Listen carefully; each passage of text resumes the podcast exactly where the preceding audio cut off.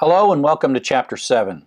This is the chapter where it all really starts to pay off. We have been learning bits and pieces and doing little two lines, three lines, four lines of code to learn the basic building blocks of Python and learn some of the syntax and define lots of terms.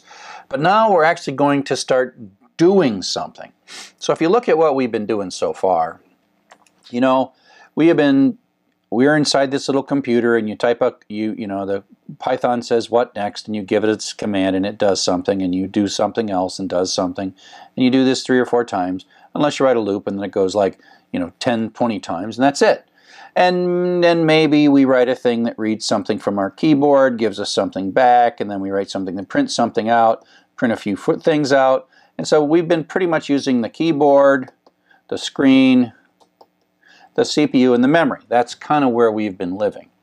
And while it's important to talk to the keyboard and the screen, the, the real world is things like databases that live out here, uh, files that live on our systems, and you know connecting to the network and reading reading data from the network. And so that's what we're starting to do right now. Is we're starting to be able to work outside kind of our code and create things that are permanent um, and so we're going to be talking, initially we're going to work on files.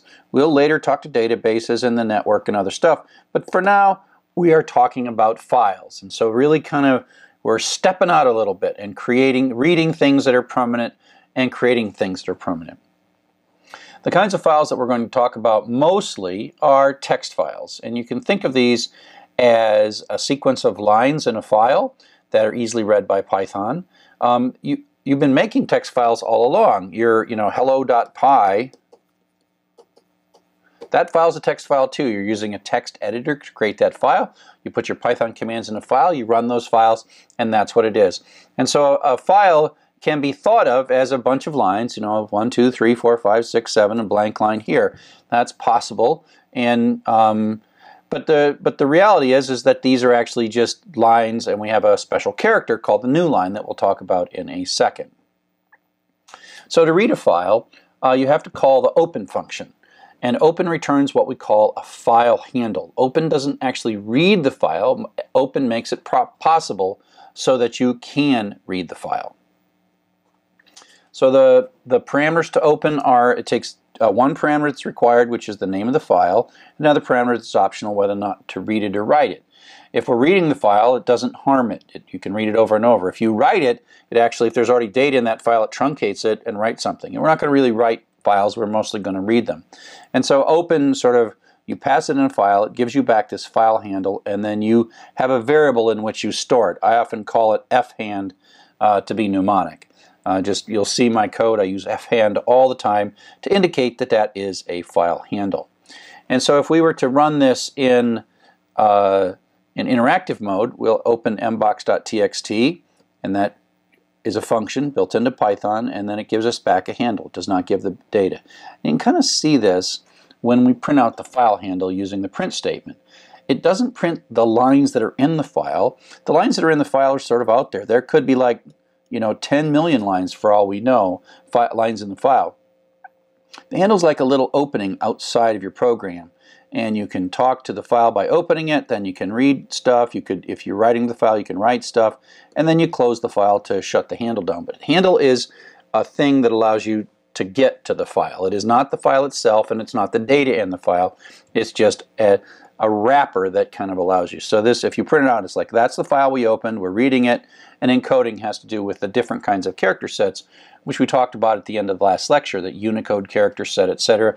UTF-8 is a, a, a, great character set. It's, it's, it's probably the most typical character set that you will run into, although you can have uh, different character sets of files, but most of them are UTF-8. So, of course, this is Python. If you make a mistake and there's a file that doesn't exist, we get a traceback and it blows up. Um, we'll show you how in a second how to deal with that. Now, the new line character is an important part of file reading.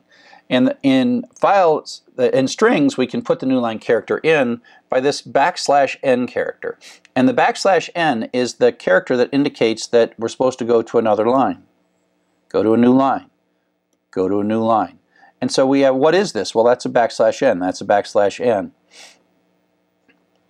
And so if we print it out, we print it this way, we see that the backslash n is in there. This is how we type it. We actually type backslash n to Python to indicate that we're supposed to put that there. Um, but if we do a print statement, it actually interprets the backslash n, and so the backslash n causes kind of this movement to the beginning. Now the print actually at the end of this adds another backslash n. So, so the backslash n that we put in by putting it into this string is that one, and then print always puts a backslash n at the end. There's actually a way to override that backslash n behavior by putting something on the print statement, which we'll talk about later. Now, it's important to note that the backslash n is one character, right? And so even though this x backslash ny prints this, and then print adds another new line to go down to here, if you ask how many characters, the, what is the length of this? Well, it's only three. That's because that's a character, the backslash n is a character, and the y is a character.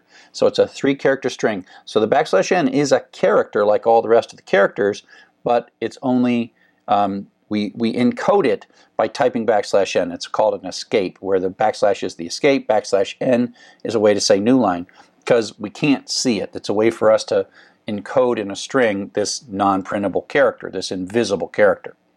The white space, it's part of white space.